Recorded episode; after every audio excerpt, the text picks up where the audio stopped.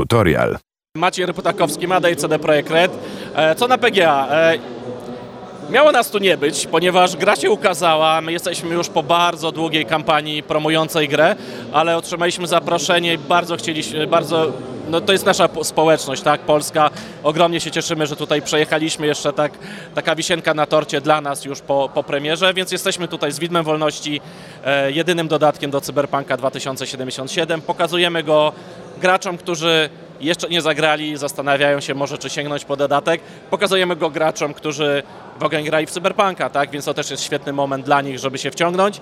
E, pokazujemy go też ludziom, którzy zagrali w podstawkę, zagrali, przeszli już dodatek, a i tak przychodzą, żeby zagrać sobie z nami, porozmawiać o grze.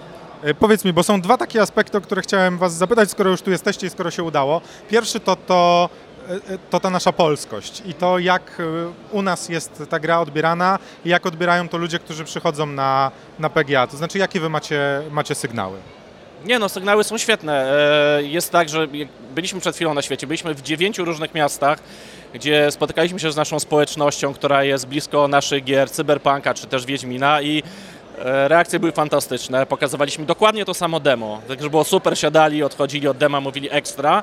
E, I tak samo jest tutaj. Jakby nie ma różnicy, fan, społeczność w Polsce też reaguje fantastycznie.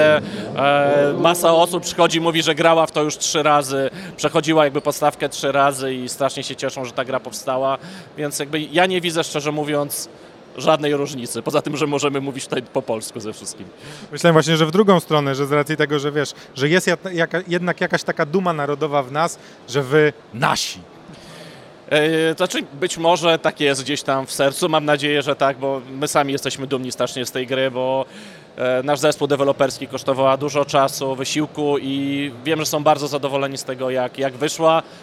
Jesteśmy, nie ukrywamy, zadowoleni z odbioru, tego jak, jak, jak, jak gracze odbierają tą grę, e, więc jakby mamy nadzieję, że są też, też z tego dumni i fajnie, że stoją, czekają, bo widzimy, że mamy kolejkę, żeby, żeby pograć jeszcze w grę tuż po premierze. No to jest też taki moment, e, do którego nas trochę przyzwyczailiście, czyli do tego, że w momencie, kiedy wychodzi DLC do waszego bardzo dużego tytułu, tak samo mam wrażenie bliźniaczo było, było przy Wiedźminie, że, że przeżywacie, no właśnie, może nie kolejną młodość, ale, ale znowu się robi głośno o cyberpunku i znowu trafiacie do kolejnej grupy graczy, którzy właśnie z jednej strony nie mieli jeszcze szans e, wejść do, mm, do świata cyberpunka, no a z drugiej strony znowu przyciągacie tych graczy, którzy no na przykład tak jak ja w trzy tygodnie po premierze wbili platynę i, i męczyli się potem z najprzeróżniejszymi opcjami w podstawce. E, Przede wszystkim powiem tak, to nie jest DLC, to jest dodatek, e, bo DLC dajemy za darmo, a to jest dodatek, za który jednak e, liczymy, znaczy prosimy, żeby zapłacić.